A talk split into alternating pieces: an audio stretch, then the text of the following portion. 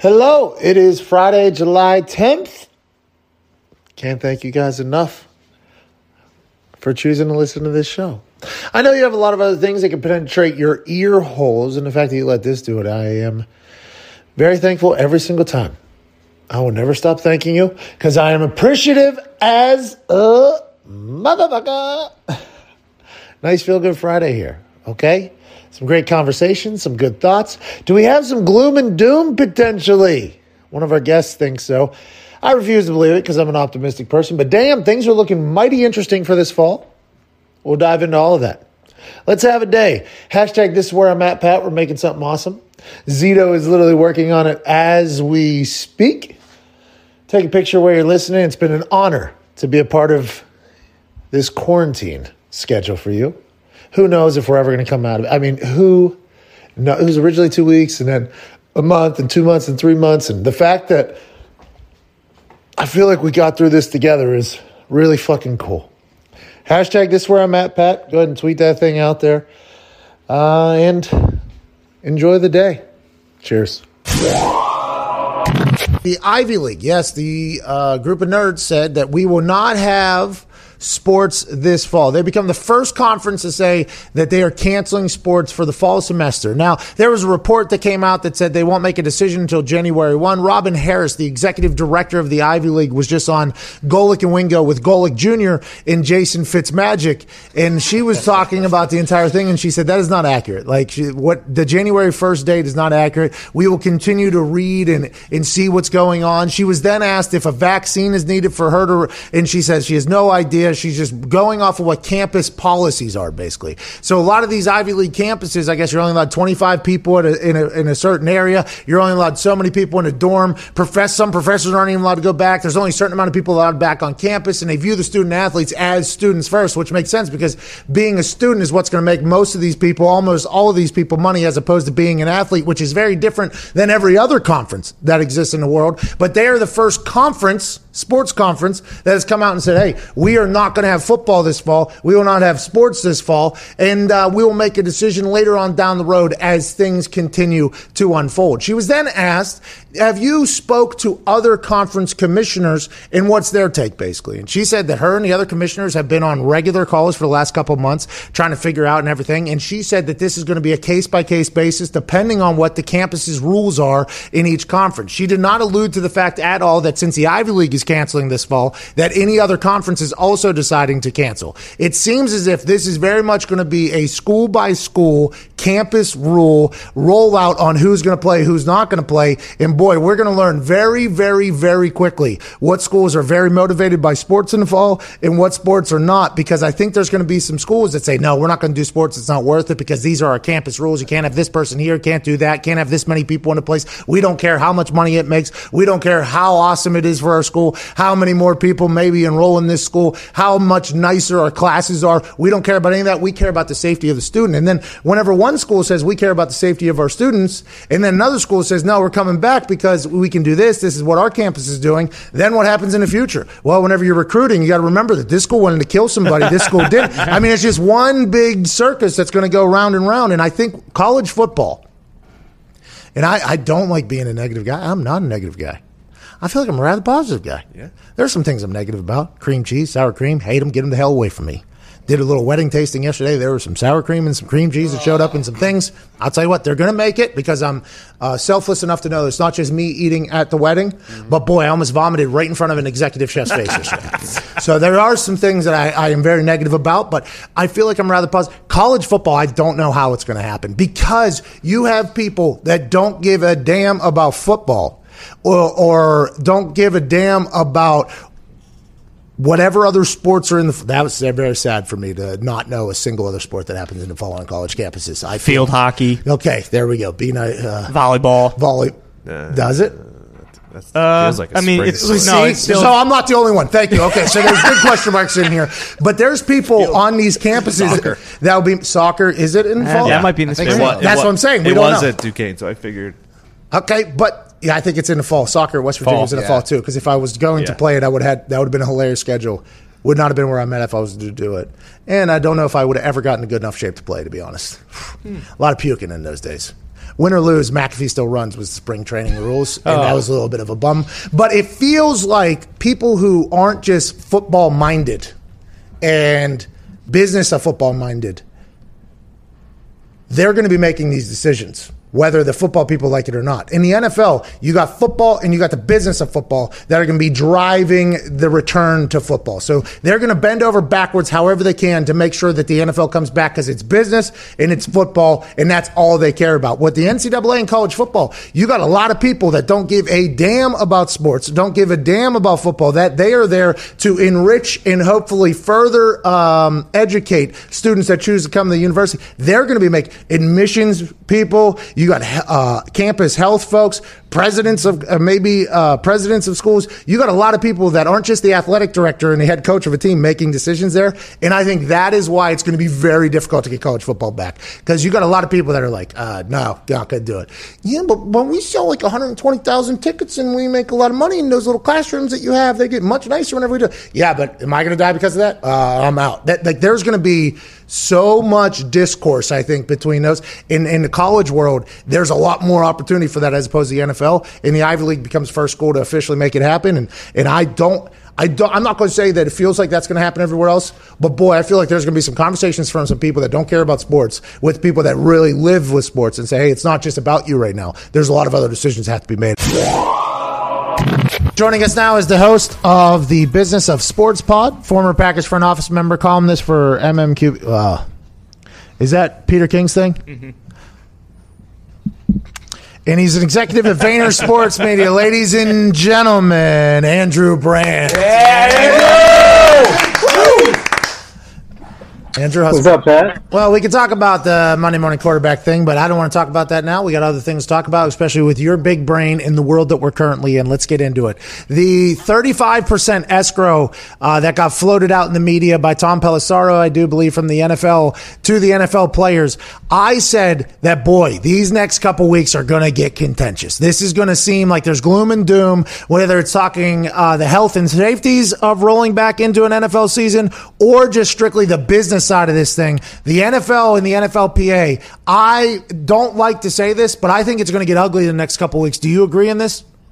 I agree, Pat. Oh. I'm telling you this. Remember this? Remember I told you this like a month ago? Yeah, you did. That's true. You We're, we're going to see the replay from baseball. Baseball was a two part negotiation one, health and safety, all the protocols. That was relatively the easy part. And then it gets the money. And that was the hard part. And baseball never got a deal, as you know. They never got a deal. The commissioner imposed a 60 game season. Here we are in football. They're dealing with the health and safety. That's still not done. They're trying to deal with the protocols. D. Smith's frustrated that players are still working out while he's trying to negotiate these deals, while the NFLPA doc says don't have these workouts. And now they get to the money. And it came out from NFL media, their own source, that we're trying to get 35% escrow. Listen, what that means is we're taking 35% of your number. If you make a million, we're taking 350,000 and we'll give it back to you if all the revenues are the same. But if revenues are down 35%, you don't get any. If revenues are down 20%, you, you get 15% back. If revenues are down 25%, you get 10% back. This is a problem. We're supposedly like two weeks away from camp. That's not happening.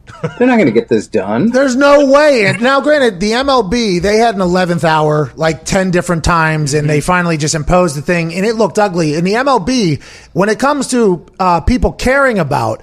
Much lower than when it comes to the NFL. Do you think, and we talked to David Samson, former president of the Marlins, and he just came right out and said, Oh, yeah, we lie about things to the media all the time. Scumbag, just absolute scumbag. He actually said that. Like, do you think this 35% escrow thing, like what the MLB was doing, floating it out to see the response maybe, and then they're like, okay, maybe we don't do that? Is that kind of how this is going to go the next couple weeks? You think a lot of floating out concepts and ideas to see how it's being received, and then let's roll with it? Or how do you think this ever gets done? Like, what do you think? How do you think this process rolls out?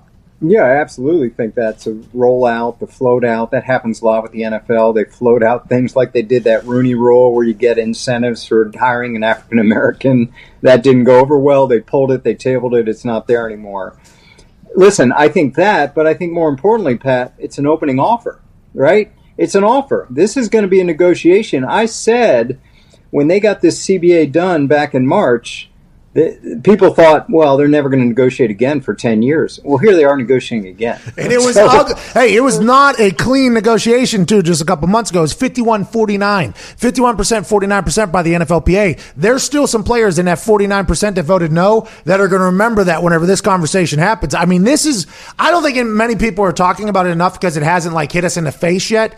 These next couple weeks are going to be a potential, but I'm trying to remember this, Andrew. And you might, you might, I think you have a different view on this potentially. I think without a doubt there will be an NFL season.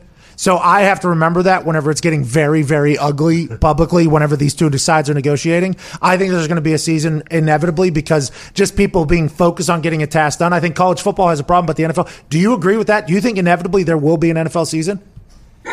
I was very confident a few weeks ago. Oh no, Andrew! No, I'm not saying no. I'm not answering no.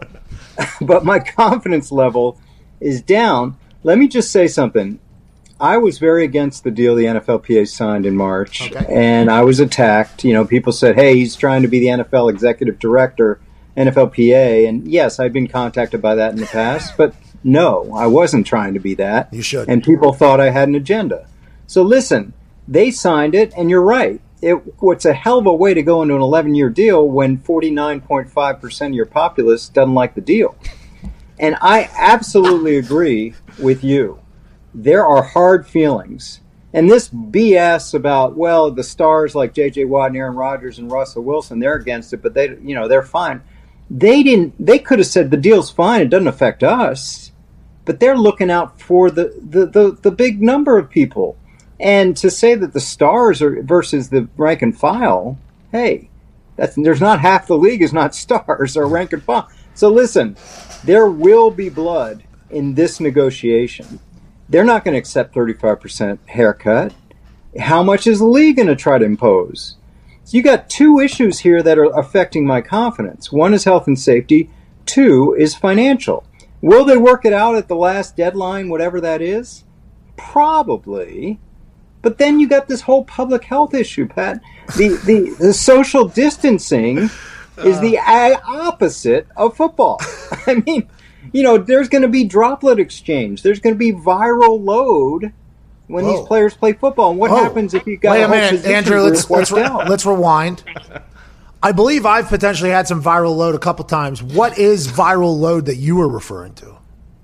Whatever these doctors are talking about of transmission of the COVID disease. Okay, loads. and that is going to happen. And I think these leagues are trying to decide what's our acceptable number of cases that maybe don't go so well. Everyone says, well, young and healthy people aren't going to have bad outcomes. Maybe you're right, but there will be some bad outcomes. Okay, And so do you think the Ivy League canceling their season persuade or, or sways anything? Maybe the players, I guess. Maybe this this might empower the players even more to be like, this is not safe. Look, the the smartest humans. Smartest humans that we have, they're saying no to this. This is probably going to make it an even harder negotiation for the NFL when it's coming from the NFL players. They're like, look, the Ivy League's not even doing this. How can we do this? It is going to get nasty. How about the MLS coming back, though? Is that not the MLS coming back good news, you think, for football, or does that not even matter at all? Listen, MLS, MLB, NHL, and basketball, all good news now, right? It, they're all going to start, I think. Are they going to finish? That's my question. Are they going to finish? Are they going to get these, like I said, these multiple transmissions where they decide we can't do this? And if they say we can't do this, does the NFL start? Think about this, Pat. MLB or NHL or NBA says, you know, in August 12th, it's not working. We, you know, we got to shut it down. It's not working. Does the NFL really start in that environment? I think that's going to be tough. I, I- think that's going to be tough. I am not confident these four leagues starting soon finish. Andrew- at least, at least one. Andrew, I love talking to you because you got so much experience. But you, I mean, you just you brought me down there. You brought me down. You really did. Trying not to be pessimistic but realistic. Listen, the chances are we're going to we're to have zone. everything. Chances but- are. if there's a if one of these leagues shut down and you're NFL commissioner and you see the MLB shutting down in August 12th, do you start? Roger Goodell's a new Roger Goodell too. By the way, he's eating M and M's in the basement. He he's coming out and, and kind of being a little bit. I, I mean, I don't. I, that's going to be very difficult. I'm just going to act like it's not going to happen. Let's put it out. Let's talk about something else that did happen. A 12 year, half a billion dollar deal. You're an agent now. Uh, you're an executive at Vayner Sports. You were a front office member for the Green Bay Packers. You signed deals like not like this, but maybe. Did you sign the Brett Favre deal? Yep. Okay, so you have signed deals like this in the past. A lot of people talking. Andy Reid came out in his best uh, Tommy Bahama, he said, to talk about this. He said that the deal is actually structured so that they can take care of other players and build a team around Patrick Mahomes. And Patrick was selfless through this process while signing a $503 million deal, which, by the way, I want him to get a billion dollars by this, uh, this is all said and done. But what does setting up a deal for 12 years do that kind of maybe you can utilize the salary cap a little bit more so you don't get handcuffed by one big deal for the short, short term? Jeez, get it out. People can't believe I'm saying this, and I've said it all week, and people are like, how could you say this about a half half a billion dollar deal. I think the Chiefs got the much better end of this deal. They've got the most precious asset in the NFL under contract for an NFL lifetime. When I heard 10 years, which is actually 12 years, I'm thinking, forget the number. I'm thinking there's got to be optionality in this deal. What do I mean by optionality? He can get out like NBA players, opt out after three, four, five years. Nope, none of that. He can have the market adjust if all these quarterbacks pass him by in three, four, five, six, seven years which they will, which they will. And nope, not in that either. Or he can get some kind of cap percentage, it adjusts every year. Nope, that's not in it either. It's just a lot of money, and he's not guaranteed, and he's under contract, and he'll never hit free agency or even get close to it. You know, Dak Prescott, Deshaun Watson, they're not doing 10 year deals they're doing three, four year Andrew, deals. A half a billion dollars, Andrew. I, I, mean, you're signing a piece of paper for. Uh, now, granted, Uncle Sam comes in there, and there's incentive base. Listen, I, it's not Mike Trout, right? This is not guaranteed money.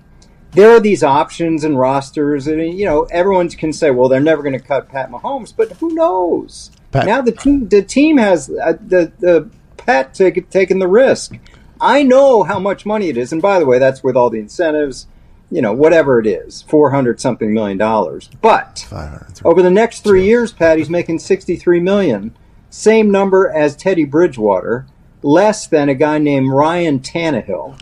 So all these things are going through, you know, what did he do this deal for right now? That's what I'm wondering. Because it said a half a billion dollars, Andrew. If a piece of paper says a half, and now we have one week now. Let's let's pivot to another guy who has thirty-one point nine million dollars sitting on a piece of paper if he wants it. He's got one week to do it, and everybody assumed that Jerry and Dak they won't get a deal done until the last week of the franchise tag because you don't really desperation kind of causes deals to maybe get made in a much more efficient fashion and people to give up a little bit more. Do you think they extend that? They get an extension done before this franchise tag hits, or is Dak going to sign for? $31.9 million, which, by the way, if I ever saw a piece of paper that came across, I'm much different than Dak. I'm not as talented as Dak, nowhere near that. But seeing a piece of paper that says $31.9 million and say, nah, I'm not signing it, that is a massive gut sack move that I respect and appreciate so much. But does it feel as if, in your eyes, they're going to get a long term deal done before that franchise tag get, has to get signed next week? No. Me neither. And I, th- and I think the Chiefs deal is, is music to Jerry Jones' ears he already has one of these deals. He did Tyron Smith like eight or nine years, but only two years guaranteed, and basically that's seven years team options. He'd love a deal like that. But Dak Prescott's people aren't doing that. I mean, they're not going.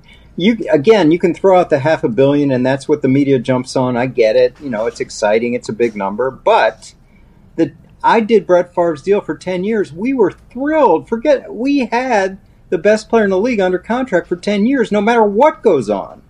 And mark my words, the market will pass Pat Mahomes by. It will. You if the cap is now 200 and in five years it's 400, what do you think top quarterbacks are making? What are They're you making 50. What, what, making what year do you think Patrick Mahomes people go try to renegotiate? Five, six? Yeah. Uh huh. what year do you think Pat Mahomes gets whispers from his buddies saying, Why'd you sign so long? Hey, Ryan Tannehill is making him out. hey, look at this kid. Look at this kid that came out in 2022 that's about to make more than you. You know, these are these. I've been there. I've been there. It's going to happen. Let's talk about your Packers By team. the way, Pat, you know was the most uh, longest contract I ever signed with the Packers is a guy with the, your his pictures over your shoulder. His name is AJ Hawk. How long? AJ Hawk was the fifth pick in the draft. We never picked that high, and that was before the CBA changed and all that. We had to do all these different escalators and things like that. AJ's contract was like forty-three pages or something like that. What? Chin. That's what AJ does, though. AJ plays no games, dude. Listen, you draft that jawline, you know you're in for it, a fight. You know, that dude, that, that dude, we got to get on together, the three of us. He came in to sign that contract. His agent said he'll be in there at 8 in the morning. I'm like, great. He comes in full on sweat. like, 8 in the morning. He's got the sweat. He's like dripping on me. Oh, yeah, I had to get a workout in. Like, okay. All right, AJ, you got it. He's an absolute meathead, that guy. He's an absolute meathead. Uh, go ahead, Diggs. We only got like a minute. I had a question about Mahomes' contract. It says he gets 477 million in guarantee mechanisms. What is guarantee mechanisms?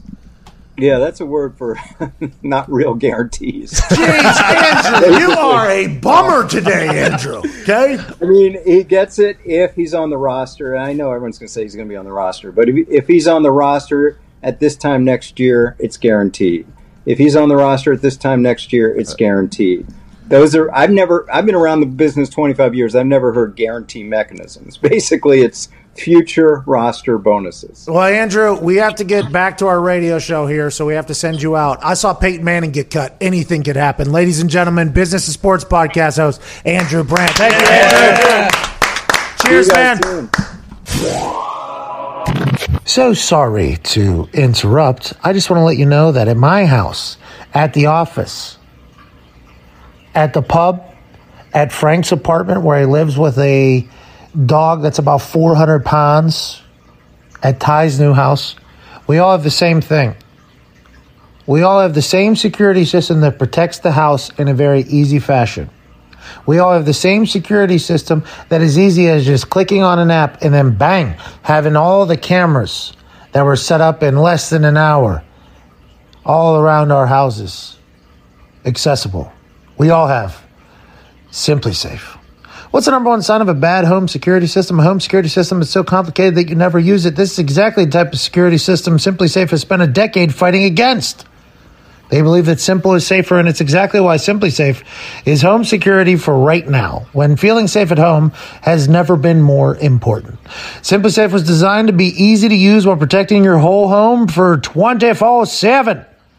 Order online with the click of a button, open the box, place the sensors, plug it in. Your home is protected around the clock. No technician or salesperson has to come and disrupt your house. You don't need to pay any outrageous monthly fees or sign a two year contract. SimpliSafe was named the best overall home security of 2020 by U.S. News and World Report, and their 24 7 professional monitoring and emergency dispatch starts at 50 cents a day. Head to simplisafe.com slash pat and get free shipping and a 60 day money back guarantee. That's simplisafe.com slash pat to make sure they know that this show sent you. Simplisafe, S I M P L I S A F E dot com slash P A T. Free shipping and a 60 day money back guarantee. So you won't be sending anything back because of how incredible SimpliSafe is. It's so easy to set up. It is so nice. It's it's literally security done the right way. Shout out to SimpliSafe, simplisafe.com slash pat. And also catch the content that happens around the house, you know, because any little motion, it starts recording. Maybe you do something cool. Here we go. Simplisafe.com slash pat. The show. Let's pivot. Let's go over to Yas Island. Ladies and gentlemen, Fight Island has become a real thing. A man that told us all about the Fight Island, the fight world, and maybe a little bit of a uh, interesting situation with old Dana White because the comment section on Instagram. Ladies and gentlemen, ESPN MMA insider, friend of the show, Ariel Helwani. Oh, it's frozen. You got terrible Wi-Fi. Is that Dana White coming after you? No, you're back. Man. you're back. Okay, here I am. Yeah, you're back. Hello, Pat. How are you? I'm great, Ariel. How are you? Let me be the uh, the last to congratulate you on the big deal that you announced yesterday. And can I just say, yes, can I just say something? you know, I'm all about being a part of a team and helping out others. And that video that you posted, hooking up the boys with the, the bags of money, that, that was tremendous stuff. That was probably the best content that you've ever put out there. So well done to you, my man. That was incredible. Thank you. Damn. Damn. Area, I don't know. I thank you. The boys are pumped too. Yeah, yeah, yeah. I mean, boys are pumped. Oh, Great. yeah. I have you seen Office Championship Wrestling? Oh. To say that that's the best piece of content we've ever put out. Look up Office Championship Wrestling. Still think we should have won an Emmy, even though it was not Yeah. on television for that thing.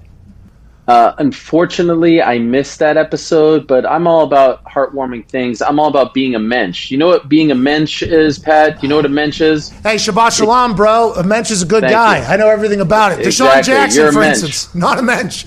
Uh, let's get let's get to this conversation though about Fight Island this weekend. We appreciate the What about this Chuck Person T-shirt for you guys in Indianapolis? What about the rifleman, Pat? Come on. Okay. What about him? I wore this for you. Big Sports Show?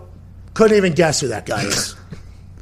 Chuck Person? You don't know who the rifleman is? Former Indiana Pacer, one of the oh, all-time greats. Oh, The Rifleman. Yeah, I Yeah. know the Rifleman. Come on. Okay. Sorry. Fight Island this weekend is nowhere near the beach. Nowhere near the beach. It is in No. it is in an indoor arena, obviously, but there is a cage set up on the beach that is beautiful. I mean, it is absolutely gorgeous. The shot is beautiful. And a couple, I don't know if it was a couple months ago, a couple weeks ago, when it happened, the, the comment just got sent in.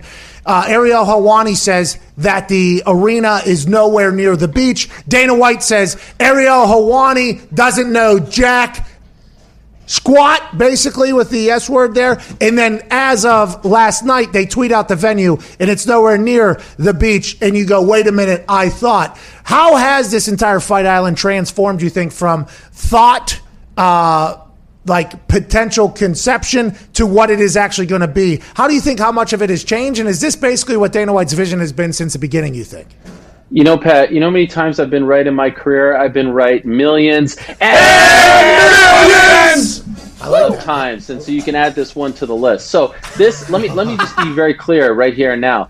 This is a brilliant move on the UFC's part. The reason why they had to um, make this fight island, quote unquote, on Yas Island in Abu Dhabi a reality is because they couldn't get the international fighters to fight in America, right? So that's why we're getting fighters like Jose Aldo and Alexander Volkanovski and Jessica Andrade and Darren Till and Robert Whitaker later on in the month because they've set this up and they've actually done it in a great way. They, they've created this bubble atmosphere, a safety zone, if you will. The fighters are going to have to get tested five times in total.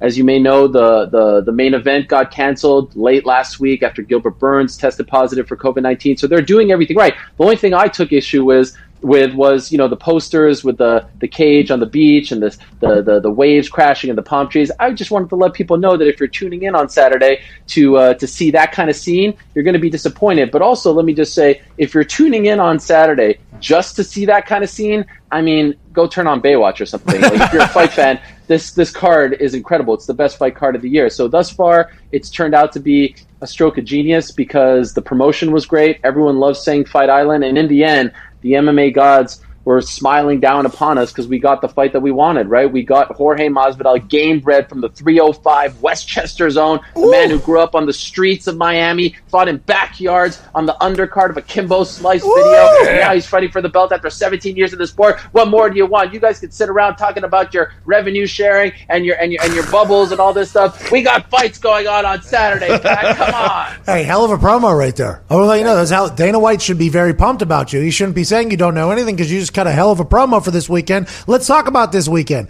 Gilbert Burns, never heard of him. Sure, he's a great fighter. Wouldn't want to fight him. Jorge Masvidal answering this fight in five days. He says he has to lose 20 pounds and he just re-upped the deal, I think, because there was a conversation about money with Dana White. It feels like what, like you said, the uh, MMA gods were smiling down on this. This potentially makes this a mu- now. Fight Island was awesome, but the fact for the casual fan like me, or the casual fan like everybody else, as soon as I hear this Jorge Masvidal is in there against Usman, he has to take this fight last second. I think that just ups the anticipation for this entire thing massively. And now that Jorge has got a new deal done with Dana, what is the future? Are both belts on the line here? What what was the agreement that for Jorge for his next fights, or is that just all TBD? We'll pay you this going forward. Okay, well, I think you just asked me six questions in one. Well, answer them, go down Ariel. that. I mean, geez Answer Louise. I mean, all of a sudden the guy gets a few dollars from FanDuel and he thinks he can ask six questions in one. It's a lot of dollars. All right, so Not just a few, a lot, a lot of dollars. Lot of dollars. Just make sure Uh, first of all, Masvidal's manager clarified that statement with me yesterday. He didn't sign a new long-term deal. It was just basically a one-fight addendum, right? So he got paid a lot. He got paid what he wanted for this fight, but it wasn't a long-term deal. So I think that's important to note. Number two, um, yes, I agree. This fight is infinitely more interesting. It appeals to the casuals, right? It appeals to everyone. Everyone loves Masvidal's story, BMF title, all that stuff. And I think they may have just added three to five hundred thousand more pay per view buys as a result of Masvidal. He is worth every penny that they gave him. Number three, the BMF title isn't on the line. I personally think it should be on the line. Dana White said that it's a one off. That belt, as you know, kind of hokey and fugazi as it was, uh, got people talking. People like talking about the BMF title, right? And uh, I mean, obviously, you would never, you know, qualify. Someone like me with these 24 inch pythons would certainly qualify. I mean, you with those that's- Ricky Dink arms would never qualify for a. You don't- you don't title, just get they're to only say- a one and done. so Ariel, you don't won't be on the line. Ariel, you don't just get to say what other people's arm sizes are for yourself. Like that's not that's not how with these twenty four brother. You know, I'll come in with the pythons. But why you have the Rock bring it out? I mean, the Rock is massive. They make a big deal of it. So that BMF title will never be on the line ever again. It was just kind of a one run promotion there for Madison Square Garden. Here's where I think it may return. If Masvidal wins on Saturday, he wants to run it back with Nathan Diaz, the guy who, by the way, created the BMF title, you know, just out of nowhere from his mind, top of mind in the middle of the cage.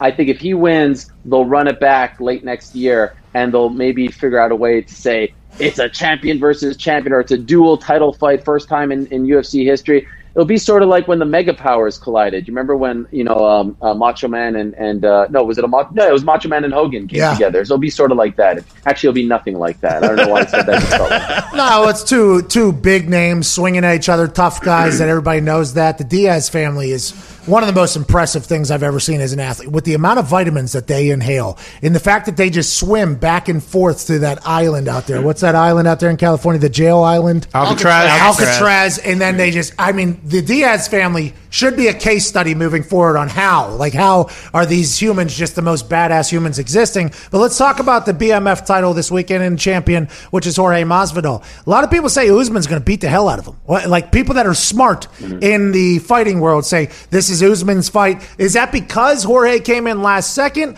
Now, because we had a caller on our show and he sounded legit. Gilbert Burns, I think he was from Missouri. Gilbert Burns is a wrestler. So hmm. was Usman potentially hmm. training for a very different style than what Jorge Masvidal is going to do? And I bet on Jorge Masvidal as soon as this happened, like plus two thirty or something like that. Is he going to win this thing? Is there any chance he wins this thing, or is this a toss up? Either. Well, first off, Gilbert Burns is more of a jiu-jitsu player, so meaning he is great on the ground, but he's he's well known for his uh, his grappling, his submissions, things of that nature.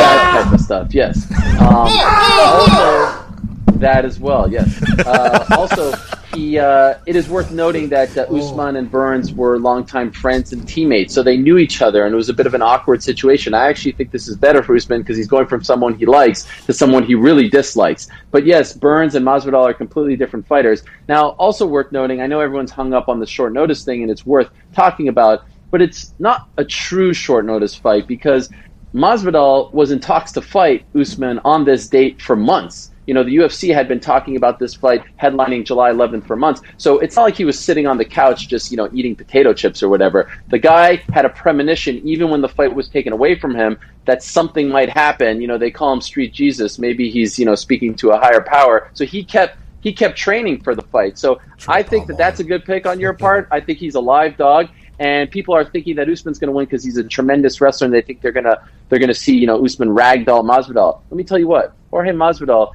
is a very underrated wrestler. He's got good takedown defense, and I don't think that Usman's going to have you know the the cakewalk that people think he's going to have. At the end of the day, could he win the fight? Absolutely. He's a great fighter, undefeated in the UFC. But I think this fight is going to be a lot closer than people think. A couple thoughts about him being street Jesus and potentially getting words from gods about, about what's about to happen. Troy Polamalu is a Hall of Famer because of that type of stuff. Like that is literally how Troy Polamalu played safety for the Pittsburgh Steelers. Is God told him things that were going to happen. He ruined my life and plenty of other people's lives. Street Jesus, this could potentially be happening too. He knew what was going to happen with Ben Askren, who was a wrestler. You saw the video of him basically having a premonition as to what's going to happen. I mean, I kind of called it as well. But the fact that he th- thought and knew that this fight was going to happen, maybe he does have have a little DMT connection with the old Jesus Mm-hmm. and knows what's going to happen. He put out that graphic that said full time fighter. I love that. It's like, hey, I'm not, I'm ready all the time, whenever. Ben Askren actually put out a tweet because I think two people said they'll step in for Gilbert Burns. It was Jorge and one other fighter. Who was the other fighter? Colby Covington. And Ben Askren said Colby's lying. Uh, Jorge is not. And then whenever the fight got picked up, or like I feel like this has been a massive respect earned for Jorge Masvidal around the MMA community. Is that accurate in stating that? hundred percent. Um, all the fighters love him and they support him and they like his style and they also love that the guy, you know, has paid his dues. You- You're you're a supposed big sports fan, although you didn't know who Chuck Person was. I'm the I'm a little baffled rifleman. The rifleman. The what do you mean? rifleman. We The rifleman, bro. Take it easy, dude. Okay, well, I'm the just saying, like, in what other sport do you see a guy who's been in the game 17 years and only now does he become a superstar, right? Like, usually year 17, you're, you know, you're kind of trailing off. You're at the end of the bench. It's looking a little sad. This guy has turned into a megastar, maybe top three biggest draws in the sport in year 17. It's absurd. So everyone's happy for him. But in Colby's defense, uh, my understanding is he really did want to take this fight. They just never called him. They never offered him the fight because obviously Masvidal was the bigger draw, and that was the fight that they wanted originally. So I don't know if Colby is is truly a keyboard warrior. He's a really tough fighter, but the UFC wanted Masvidal. They called him, and they got the deal done. Oh, maybe Colby and Ben Askren get after it then because of that tweet. Ooh. Maybe that's what Ben. Ben's Askren- retired. It reminds me a lot of when didn't people tell you that you shouldn't retire and then you should go on and Yeah. get the helmet back on? Yeah, I don't Mike, remember who said Mike that. Wilbon. Mike Wilbon. You sure heard what Dan Graziano said just a couple weeks Oh, ago. man. I mean, it never ends. It never ends, Ariel. It never ever ends. So my money's safe on Jorge. Is the twenty pound cut in five days that big of a deal? No, not not not for for Jorge Masvidal. This guy's never missed weight. Uh, he's a pro. The one thing that does give me a little bit of pause is the fact that he had to fly from Miami to Vegas on Sunday, and then he had to go from Vegas to Abu Dhabi, 13 hour flight, stop in Rio. For some reason, he decided to have a pizza in Rio because he said, actually, no, he stopped in Rome, excuse me, because he said, when in Oh, that's Rome, awesome. uh, you have Wow. to, you know, I mean, he's smart. He's smart, smart. you know, street Jesus. Um, but they said he's okay. I checked in with his team yesterday, and uh, they said that they're they're on target and they have no uh, they have no fear that he's going to miss weight. The weigh-ins are tomorrow morning, nine to eleven a.m. Eastern. How do you feel about the timing of it? They're doing it what six a.m. local time so that we can watch it ten p.m. Uh, our time. I would assume Jorge's team is just keeping him on the Eastern Standard Time zone throughout this entire process, sleeping during the day, up at night. The, was that ever a thought to do this thing in the middle of the day, like the World Cup does if games are over there? WWE when they have their uh, crown jewel in Saudi Arabia, they have it in the middle of the day. Was there ever a thought for that for Dana, or was he big time like, hey, we don't care about the local time, let's go whatever America is? Yeah, because first of all, there are no fans, right? So you're not turning off the local crowd by doing it in the middle of the night. And also, historically, when you do a pay per view in the middle of the day, it bombs. Uh, people are used to watching UFC fights Saturday night, 10 p.m. Eastern, main card, etc. And he doesn't want to confuse people. So uh, I think it was a smart move, and it doesn't affect the Masvidals and Usmans of the world because all they have, they just got there. So all they have to do is just stay on their their local time zone, and they'll be fine. It really does affect, in my opinion, you know, the Volkanovskis who's from Australia or some of the other European fighters on the undercard because they're they're used to like th- this is their local time zone. Now, now they're going to have to adjust and get off that time zone. So that's a little funky for them. Like, could you imagine walking to a fight at five, six a.m. That's and plus you have to wake up several hours before and get warmed up. It's it's a tough spot. I feel for them, but um, for the American fighters, I don't think it will be an issue. Ariel, we have to get to a break on radio. Will you stick with us for YouTube? Absolutely, but I, I charge for YouTube. I charge, so it's around fifty thousand per per minute. Oh, you want a backpack? That's what it sounds like. that seems like that's going to be the new thing with me, and I kind of walked right into that. I'll get your backpack, dude. Let's see how. I didn't. I was going to swear that we're not on YouTube. I mean, let's see how good the conversation is. I'll tell you whether or not Okay. is it backpack worthy. We'll find Pro out. bono. So YouTube.com forward slash the Pat McAfee Show. The conversation with Ariel Helwani continues. We're going to break on radio. Clear. Ariel, I'm tired of your fucking shit. joking. Um, is there is there any other like when you say work, showing up to a fight at 5 a.m. or 6 a.m. like in Pittsburgh, South Side, 5 a.m., 6 a.m. If you're walking around, need to keep your head on a swivel. Probably a fight coming, anyways. It's going to be a couple zombies. But that would be a very interesting thing for the local fighters over there. And I think the last time you were on this show, you said Fight Island was created for the international fighters. American fighters will fight in a basement in Las Vegas, and then the international fighters will fight on Fight Island. There's a lot of Americans fighting now over on Fight Yeah. Island. Is that just because the card kind of fell how it was, or is that just Well, well, for two reasons. Number one, like you know, it takes two to tango, right? So, like, if you needed one international fighter to be a part of a fight, for example, Volkanovski versus Holloway, the co-main event. Alexander Volkanovski is based in Australia. He's the featherweight champion. Holloway is based in Hawaii. You couldn't do that fight in America, so this is the best place for it. And then the undercard has a bunch more international fighters, and this is one of four cards that is happening in, in July in Abu Dhabi. So you've got the 11th of July, the 15th, the 18th, and the 25th. And those cards as well. There, there are some American fighters on the card, make no mistake about it, but there's a ton of international fighters. The UFC was sort of, you know, running out of options with just doing these uh, these shows in America. They've done a great job. I don't want to take anything away from them. I know some people are saying that I'm being a hater by calling out the fact that it's not happening on the beach.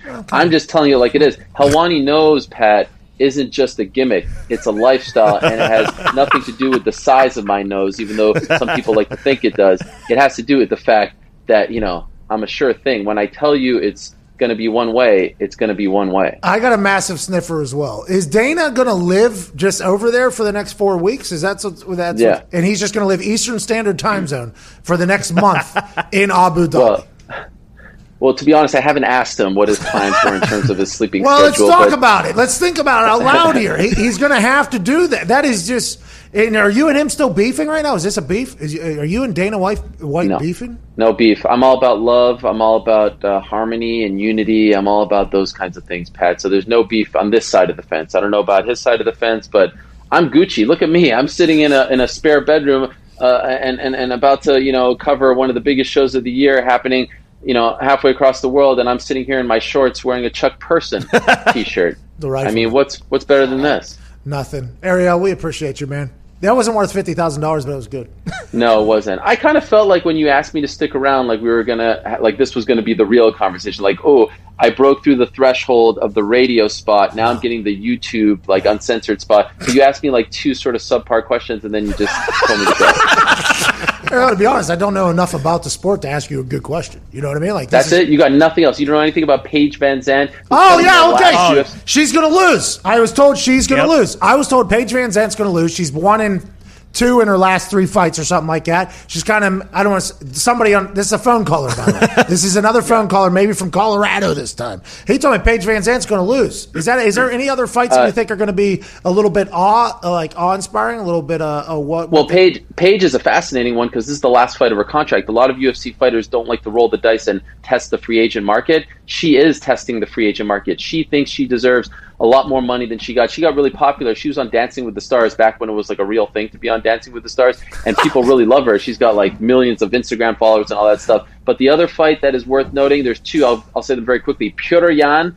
is an incredible fighter. He's fighting in the tri-main event for the bantamweight title. This guy is going to be a star, and I suspect he'll win the belt on Saturday. And Thug Rose Namajunas, the former strawweight champion of the UFC, is returning for the first time in a year and a half. One of the most popular fighters and fun fighters. She's been through some personal issues, but she's back to re, uh, you know reclaim her spot at 115. I'm very excited to see her back. Uh, there's no such thing as a tri main event.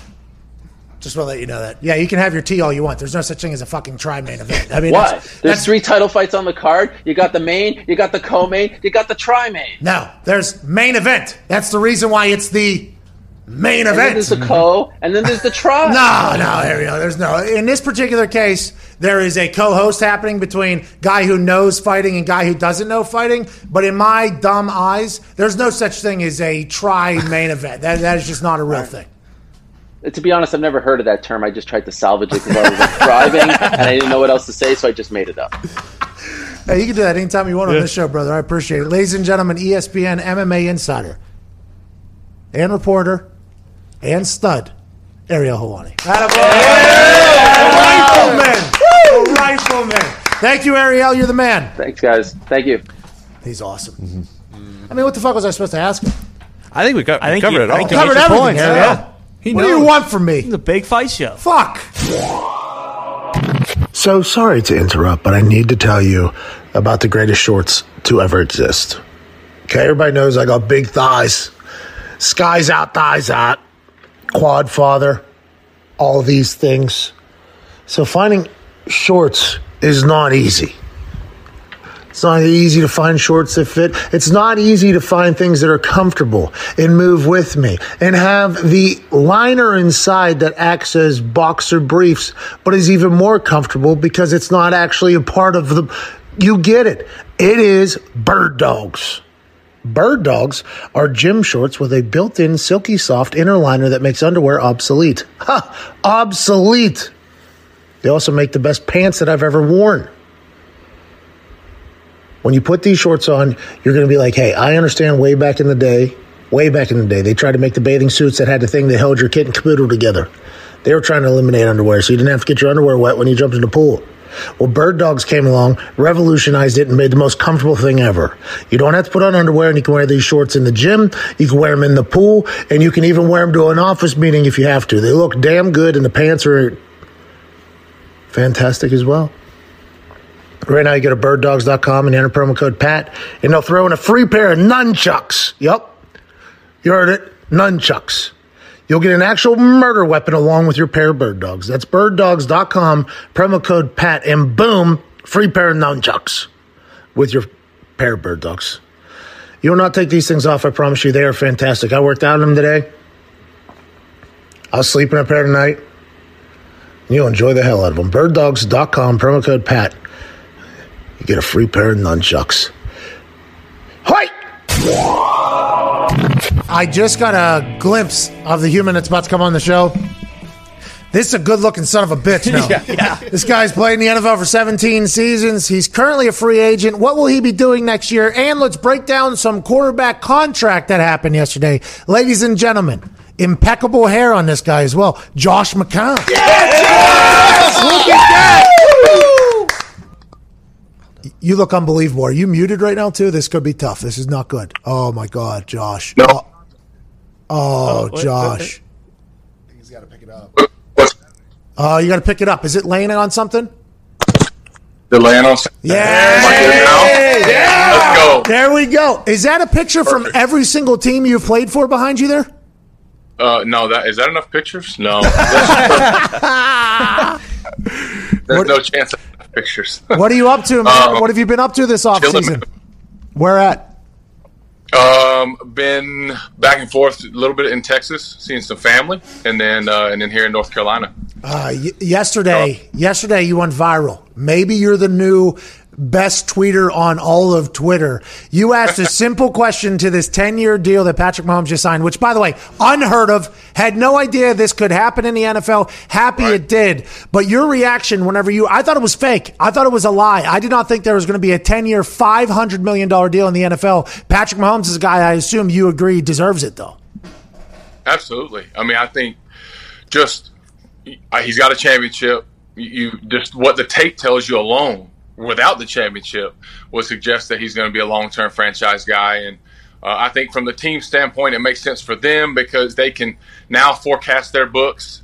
Uh, we, we've seen these teams that sign these franchise guys that you know, like the Seattle Seahawks, where you pay Russell and then now you struggle to kind of get back to where you were pre paying him. You know what I mean? So, uh, so I think this is uh, very smart on both sides. From Pat's side to say, I want to, I want to continue to be uh, competitive and win championships, but also from the club side of being able to go, okay, let's forecast our books out. That way, we can build a team around Pat and know what we're going to have for the next 10 years. So I think it's good for both sides. It's great for the sport. Um, I know you and I can both say this as players that we've always watched the, the ticker at the bottom and you watch the NBA guys sign and the MLB guys sign and you're like, why are we having contracts like that? So I think it's kind of cool for us to look look at that ticker and see and see uh, Pat um, do what he did. Okay, so this is an interesting thought that I had whenever Andrew Luck was about to be up for renegotiation. I was like, you know, Andrew is a super conservative guy. The way he lives, he he doesn't like go out and spend. He rides a bike, literally. I mean, he was like this super like hipster almost guy. I said Andrew's potentially. Andy got his ass kicked the first couple years he was with the Colts. I said Andrew's potentially the first quarterback who's up for a contract who says, you know what, don't pay me as much. I would like that money to be spent on the offensive line or around me so we can have a good team. Now that didn't happen, and I was told that I was incredibly naive because there's no way agents or the NFLPA will let a quarterback take a lesser deal because then the quarterback behind him now has to take a lesser deal because of it. It feels like with this deal, Pat was broken off and it was team friendly as well. I have no idea how they came to this conclusion, but I think it was a brilliantly crafted contract for them. Exactly, and I think we'll see in the coming days. A lot of times, uh, the devil's in the details, and the structure of these contracts is what matters the most, and, it, and, it's what allows teams flexibility. And so, I think when we see structure, that'll be key. Uh, but obviously, I mean, when you give up this many years, the reality is, could Pat have made more money had he gone three or four years at a time? Absolutely. I mean, that's just that's that's uh, you know that's the market. That's the free market. I mean, anytime you can hit the market, you're going to maximize your value. But at the same time, I do believe just what you said. He's taking that into consideration. He's saying, "How can I help my team? How can I how can I compete for championships year in and year out?" And I think this is going to allow them to do that. Um, it'll just be interesting to see how they how they spend that money. Because I'm with you. I, I think conventional wisdom for some people would say, if you're a franchise guy and you want to win, and it seems like Tom Brady had done that in New England, kind of set the template for that. Is let's take less money and, and put a team around, but you look at New England and, and how much did they really put into people around them? It's yeah. not like we're not sitting here going, man, they spent you know fifteen million dollars a year on receivers all the time. They really didn't do that. So it's hard for a quarterback then to say, yeah, I'm going to give up as long as you're going to invest in people around me. Um, so that said, I, I, do believe Kansas City will do that. I think they're an aggressive organization that wants to continue to win. They've got and they've got players on deck that they're going to have to pay. You know what I mean? that that that roster is uh, is not short on talent and there's going to be guys that they need to pay.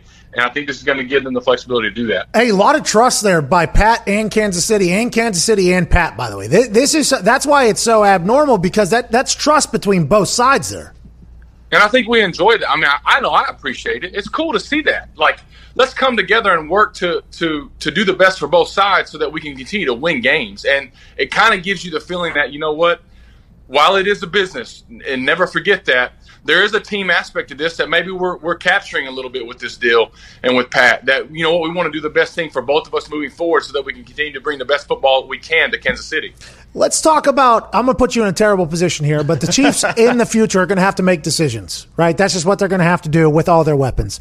As a quarterback, and you've probably seen the way their offense runs, even though you're busy on every other offense. You've probably been in that offense five different times, probably five different teams, I assume. Right. What is more important? Having a guy like Tyreek Hill who can speed kills matchups, he can kill every single matchup. Travis Kelce, who is going to get paid here in a couple years. He's going to need some money. He's going to be 32. You got a lot of horses in there that are going to need to be paid as a quarterback. If you're Patrick Mahomes, which all of them is obviously the answer, but what is that role? Who do you see getting that payday? And ultimately, who do you think is going to end up having to go get money somewhere else? Golly, that's a great question. I think just the conversations that I've had with DBs over the years, like when we're getting ready to play play a team, and let's say it's a big receiver, there's not as much nerves when it's a big guy. It's a tall, physical guy. Now, I like throwing to a big, tall, physical guy personally. That's that's uh, my preference. But DBs will tell you speed scares the crap out of them. It keeps them up on, on Saturday night because because if that guy gets by you, you're done. You're cooked. And and you talk about a guy like Patrick Mahomes who can stretch the field with his arm. So I would think that Tyreek Hill and the guys that have the speed are the guys that will hold the highest value to that organization. Um, I think Kelce's an unbelievable player, but when it comes down to like having to pick, it's going to be hard. And if his number is such that they can't afford it, it would be hard. I, I would just it'd be it surprised me if they didn't pick speed because it fits Pat's skill set.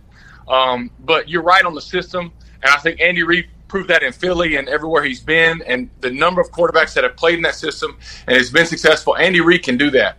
And now he's got an uber talented guy that can exist in that system and, and highlight everything about it. So I think speed is the key for them. And so I think as you see them moving forward, they will latch on to that and continue to draft speed and continue to re-sign speed. And so Tyreek Hill and those guys would be my focus. And how about Andy Reid? By the way, I put out a tweet yesterday. Like, good for Andy Reid, man. Just good for so long. Andy Reid couldn't win the big one, right? That was the thing. Yeah. Andy Reid, good coach, loved by everybody, has a great collection of Air Force Ones, loves burgers, like every loves the guy. Everybody loves a great mustache, but just can't win the big one. Now he made a very aggressive decision. He said, "No more Alex Smith, who almost had an MVP year. I'm gonna go with this young kid who only played one game against the Denver Broncos, and we saw him in practice just light everything up. This is what we're going to do going forward. Now he has a guy until whenever he wants to retire. And the thought is, if Andy Reid and Veach are both gone by the time this contract expires, is that something that he should even think about at this point, or just say, hey, we'll figure that out if we get to that point down the road? Yeah, I I would think so. I mean, um, obviously, I think the only reason they would be gone is probably for retirement because if you're if you have if you're if they're struggling in a situation where they they both have to be fired, then you probably shouldn't have paid Pat all that money. so, um, so I think they'll be there forever. I think Andy Reid, for me, other than Bill Belichick, is probably the, the best coach we've had in the last 20 years in the National Football League, especially from an offensive standpoint. And for me, having spent the time I did in Philly and just listening to the stories of the type of person he is and how he conducted himself within the organization, I'm with you. Uh, I'm, it's a kudos to him. I'm super happy that he that he finally got a championship. But I, I think we're going to see a lot of great offensive football come out of Kansas City because you have the best offensive mind that we've had in the last 30 years and Andy Reid and probably the most talented guy that we ever had to play the position together. And so these these uh, next few years especially are going to be fun to watch. What is it like whenever, uh, like a guy like Andy Reid is drawing up plays for a Patrick Mahomes? It feels like because if you watch Tyreek Hill and a couple of those things, he goes, he motions from the right side to the left side, back to the right side, then he's in motion and he's gone. It's like Andy Reid is a beautiful mind on a dry erase board. He's like, all right, we got a guy here who's faster than everybody. Let's just go ahead and run him. He'll just do one of these. and then we'll have Travis Kelce just do one of these. And then we'll have our quarterback sprint backwards 25 yards, and then he'll just throw it off his back foot as far as he can to somebody. That has to be so much fun for Andy Reid. He can do anything that he's ever dreamed of. Any play he's ever thought of is now capable whenever you have a guy like Patty Mahomes at quarterback. Exactly, and I, I think there's a fearlessness that comes with that, and uh, and that's what Andy Reid has always had. This this let's draw something up, and most of the time that happens, Pat. Offensive coaches will do that, and it'll look good, and everybody in the room will be, "Oh man, that's cool. We ought to try that." And then there's this, "Well, but what if? What if this happens? What if that happens?" And all this, all the could go wrong start start coming up, and it doesn't get put in. And I think Andy is the opposite. And you just mentioned it a while ago, like going from Alex Smith to Pat.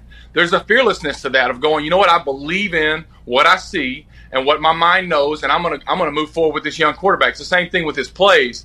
He draws these things up and he goes, Man, hmm, maybe nobody's done that before. But I believe in what I know I can do. I believe in the players that I see, and we're gonna go do it. And we've seen this over and over again. It's the most fun tape to turn on is is the Kansas City tape and to watch what they're doing and to watch how they're stretching the field with the talent that they have. There's a lot of coaches that say we're not leaving any bullets in the chamber, and then they come back with a fully loaded gun because whenever push comes to shove, they don't pull the trigger. That is a very different operation. Whenever it comes with Andy Reid, it seems like any trick play, they're going to pull it. They're going to do it. They're going to do whatever they got to do.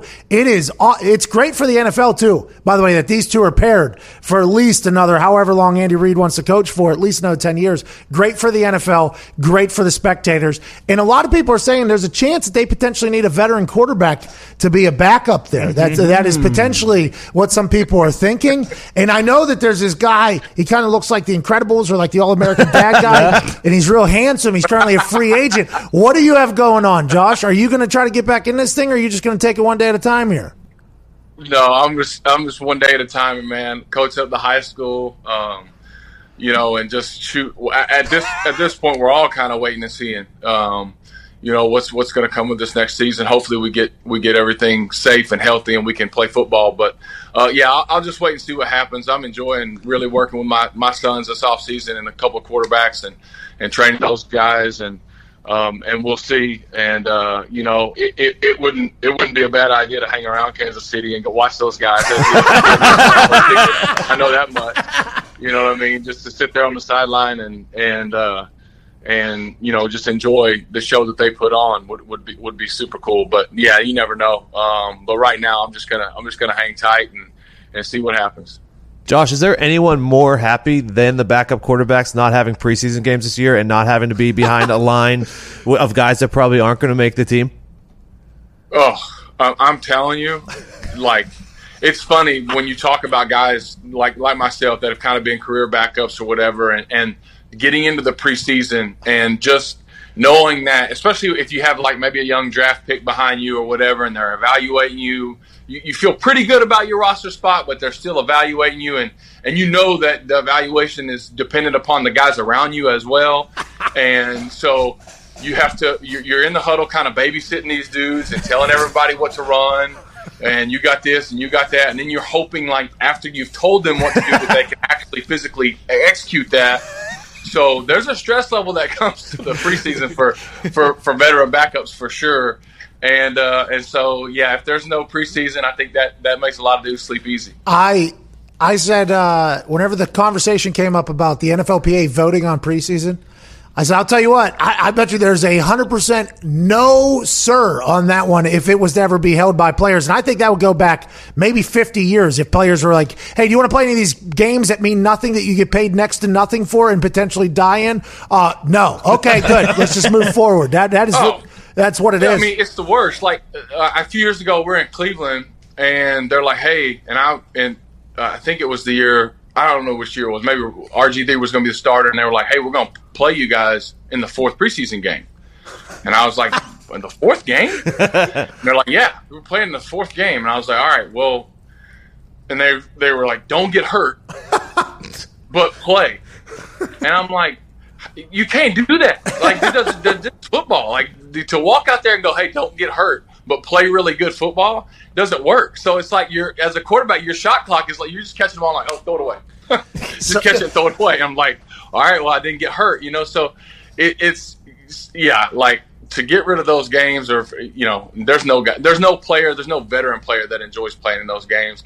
I know they're beneficial for the young guys, and I appreciate that. And so if you know if there's a way to kind of make that happen for the young guys where they're just playing and we can evaluate them, that would be great. But but the older guys, man, it's it's it's no fun. Nobody likes it. Hey, whenever I would go out there to punt in preseason, man, because you got a guy who's probably never going to play football a day in his life ever again playing right wing, right? This guy. And he's going, it's a lot easier to block a punt than block for a punt, right? I mean, it is just No two, doubt. two very different things. Those preseason games, that ball would get snapped to me. And as it's getting snapped to me, I would hit it. Like as soon as I, it was just get me the hell off of this field. I'd walk off the field and my coach would be like, uh, "Let's hope you get it figured out by next week." I'm like, "Don't you worry about it. I got it figured out. Yeah, I, I am getting that. I got this all figured out at this point. I mean, I got flipped on HBO once. Guy made a team because of it because he blocked a bunt for the Cincinnati Bengals. I forget his name.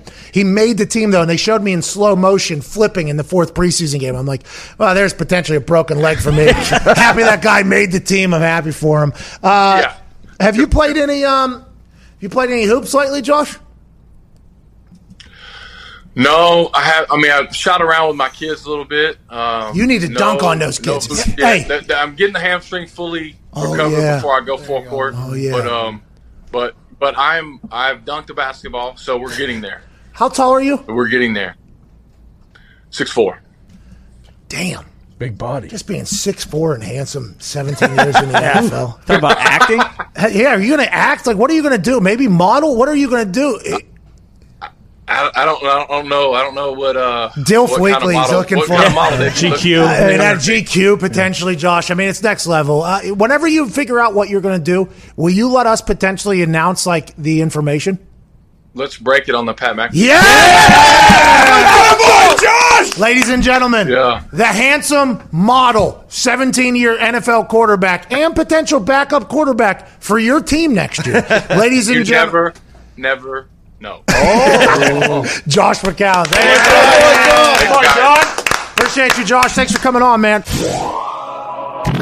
Whether you're working from home or working on your fitness, you want what you're listening to to be what you're listening to, not what your roommates or family are listening to. Now's the perfect time to get a pair of premium wireless earbuds. And Raycon is the way to go. Raycon started about half the price of other premium brands on the market, and they sound just as amazing.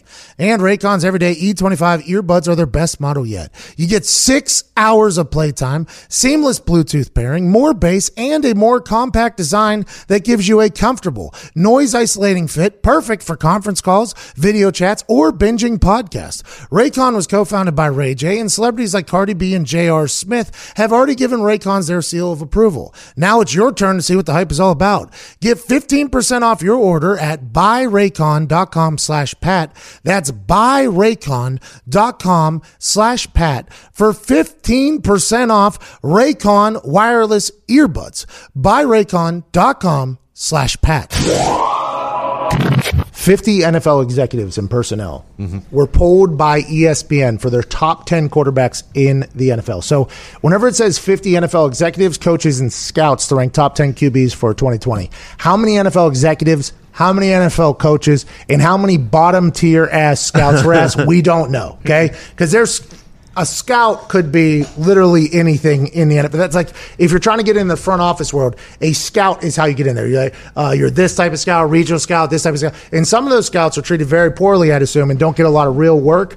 But let's assume that this is a legit Yeah. list of people who have good football minds. All right, and I'm not knocking scouts. Scouts are a vital piece of information, but scouts that are listening to this know that there are some scouts that are literally just there because they know somebody and this is a job that they have to have. Now, maybe in 10 years they'll be good, but it's just, you know, the game. So you don't know who was asked this question, but the top 10 quarterbacks that they came out with, I think is a pretty solid list. And I'll tell you what, makes Gutekunst look even dumber.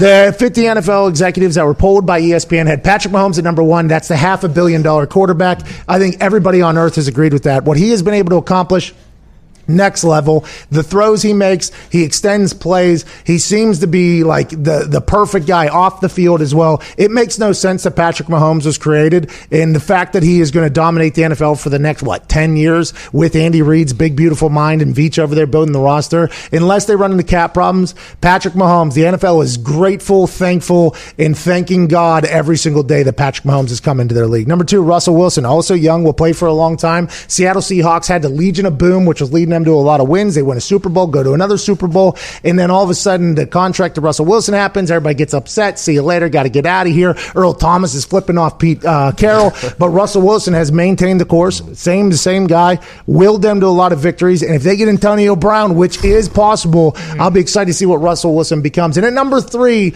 an older man. The oldest man at this level, obviously, Aaron Rodgers. 50 NFL executives, coaches, and scouts said, uh, out of the top 10, I uh, put Aaron Rodgers probably number three overall, even though he's 36 years old. Uh, even though they drafted his replacement already, we think he's number three in the world at what he does. It would be crazy if he had a team around him like Patrick Mahomes has, like Russell Wilson has. And there's another guy, number four, Deshaun Watson. And nobody knows what his ceiling is at this mm. point. He was magical last year. He was able to make some plays, win some games. He that spin move out of a tackle, deep ball that he threw was just absolutely insane. I think his upside is next level. And you got to remember, Dabo Swinney down at Clemson said, if you don't draft Deshaun Watson, you don't draft Michael Jordan. What are you doing? Will Billy O. Stooge ruin his career? Deshaun Watson lost his number one wide receiver, which a lot of people, I think, if they did one of these lists, would put him in the top three wide receivers in the NFL. Get him the hell out of town for a bag of balls. What would Deshaun Watson be able to do next week, next year? We will find out. Drew Brees, number five, very interesting. I thought at his age, maybe, that people would kind of turn their back on him. But Sean Payton and Drew Brees have been quite a pairing. They get a lot of things done. Will Drew Brees' arm make it an entire season? Remember, last year had a five game break, and the arm still had a little pop at the end of it. Mm-hmm. The year before that, end of the season, it seemed like the ball was breaking up a little bit. How will Drew Brees correct that? Number six, Lamar Jackson, a man who's already won an MVP. He wins the Super Bowl. Look out for another monster, monster, monster deal. Will Lamar Jackson be able to repeat what he did last year, which was make people look absolutely stupid? Number seven, Tom Brady finally has weapons too. That's good. who knows what he's going to do. Number seven quarterback in the NFL at the age of 42. Three. 43, and now he has a receiver corps that is fit for a king uh, down there in Tampa with Bruce Arians uh, and, and Clyde Christensen, that offense that has been around a long time. Carson Wentz at eight, he willed the Eagles to win some games last year, put the team on his back when everybody was hurt. He has not won a Super Bowl, though. Has a Super Bowl ring, has not won a Super Bowl, gets hurt on regular basis because he is young, not his fault. I think he is a potential Clydesdale going forward, by the way. Big dude, driven guy, understands that everybody in Philadelphia is like, well, you got to win one for us since Nick Foles does. I think his future is very bright. Number nine, Dak Prescott. Will he sign a franchise tag? Only has a few days to do so, less than a week. And number 10, um, the Detroit Lions with a broken frickin' back, Matthew Stafford. Here we go. I love that. I like the Stafford's getting a little bit of love there. That's a good list. I like that list. Who's left off there? Ben Roethlisberger's Cam giving no Newton. love. Cam Newton's giving Matt no Ryan. Matt Ryan's giving no love. Philip Rivers, Teddy Nick Bridgewater, Garoppolo. Nick Foles, uh, Mitchell Trubisky's not left off that list. No. He was, yeah. No, well, he was left. Yeah, but It's magic. Out, yeah. it wasn't like a whoa, what? You know? No. no. I, I said it. Tannehill. Yeah, I think they got it right. Yeah, they got it right. Yeah, it's funny that you mentioned Gutekunst though, because uh, I assume Rodgers would probably be one or two if he wouldn't have ranked him like 30th or 35th. Uh, Tiger Woods tweets that he will be in a tournament next week. I believe it's the Memorial Golf Tournament. There it is. Tiger Woods is back. He tweeted, I'm looking forward to playing in the Memorial Golf next week. I've missed going out and competing with the guys and can't wait to get back out there. If you do recall, if you jog back in the old memory bank, Tiger Woods was maybe playing his best golf he has ever played when he and Peyton Manning beat the hell out of Phil Mickelson and Tom Brady. Every single fairway. They're like, well, that's his course. You still got to put the ball. He was putting the ball exactly where he wanted to put the ball. He looked like the Tiger of old. Plus, he got some wins last year. He's got tiny little legs, which I never would have expected mm-hmm. watching him golf in shorts for the first time during that match, too. But damn, it looked like Tiger Woods was all the way back, and I can't wait to see him go out there and dominate. I don't know what his odds are for victory. I believe Brooks Koepka is also coming back next week, so this could be a good tournament next week. I believe he has won the Mor- Memorial five times, so it's in a, a, uh tournament he enjoys. Yeah, of course, it's set up for Tiger Woods' strengths, which is it's big and there's holes on it. Tiger Woods is back. Well said. Eh, thank you. I mean, that's all you need to know.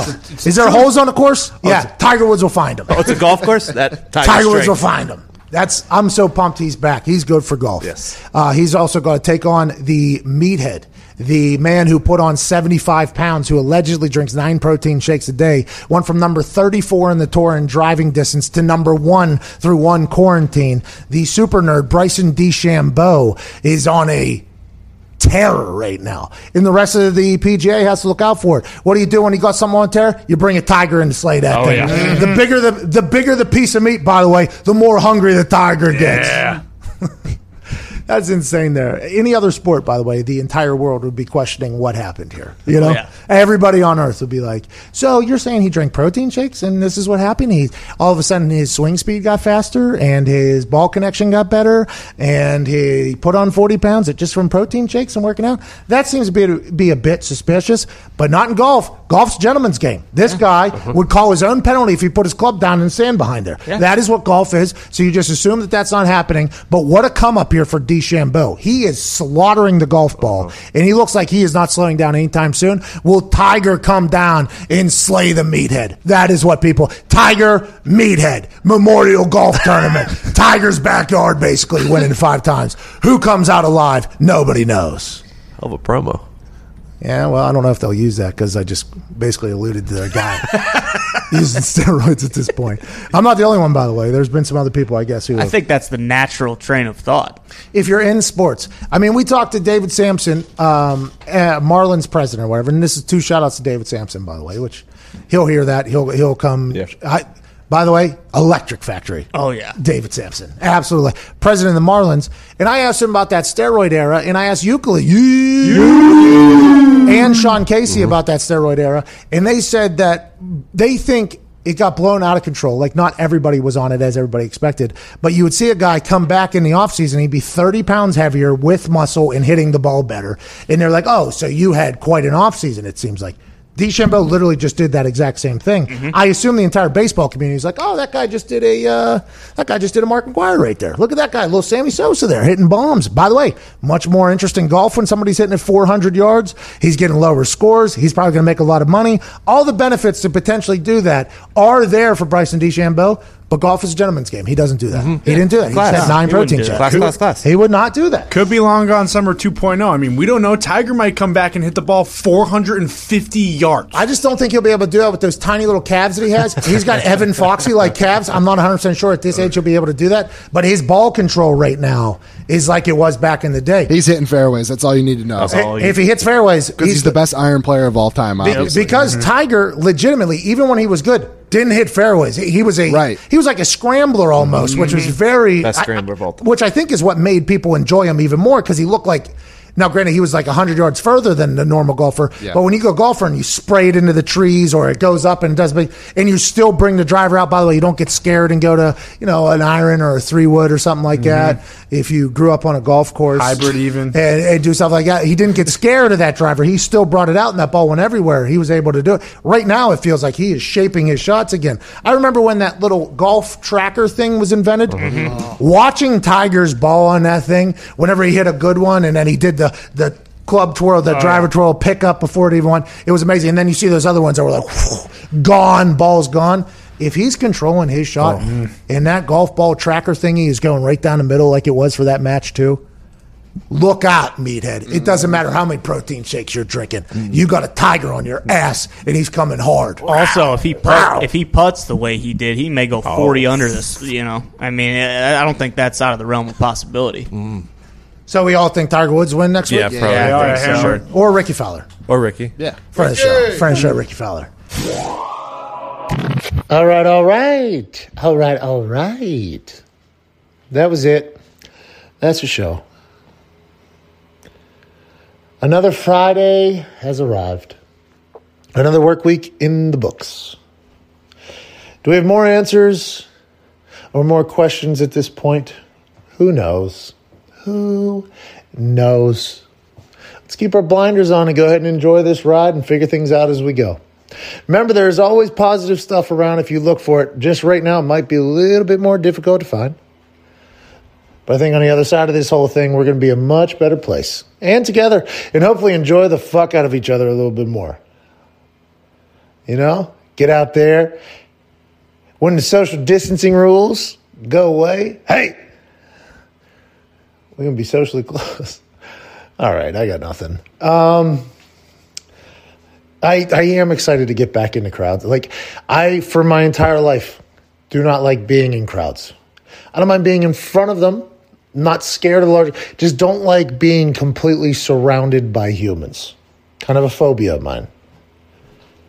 But I can't wait to get back into public places. I can't wait to get out and see you guys. Definitely gonna have to set up a tour at some point. I feel like we probably all feel the exact same way.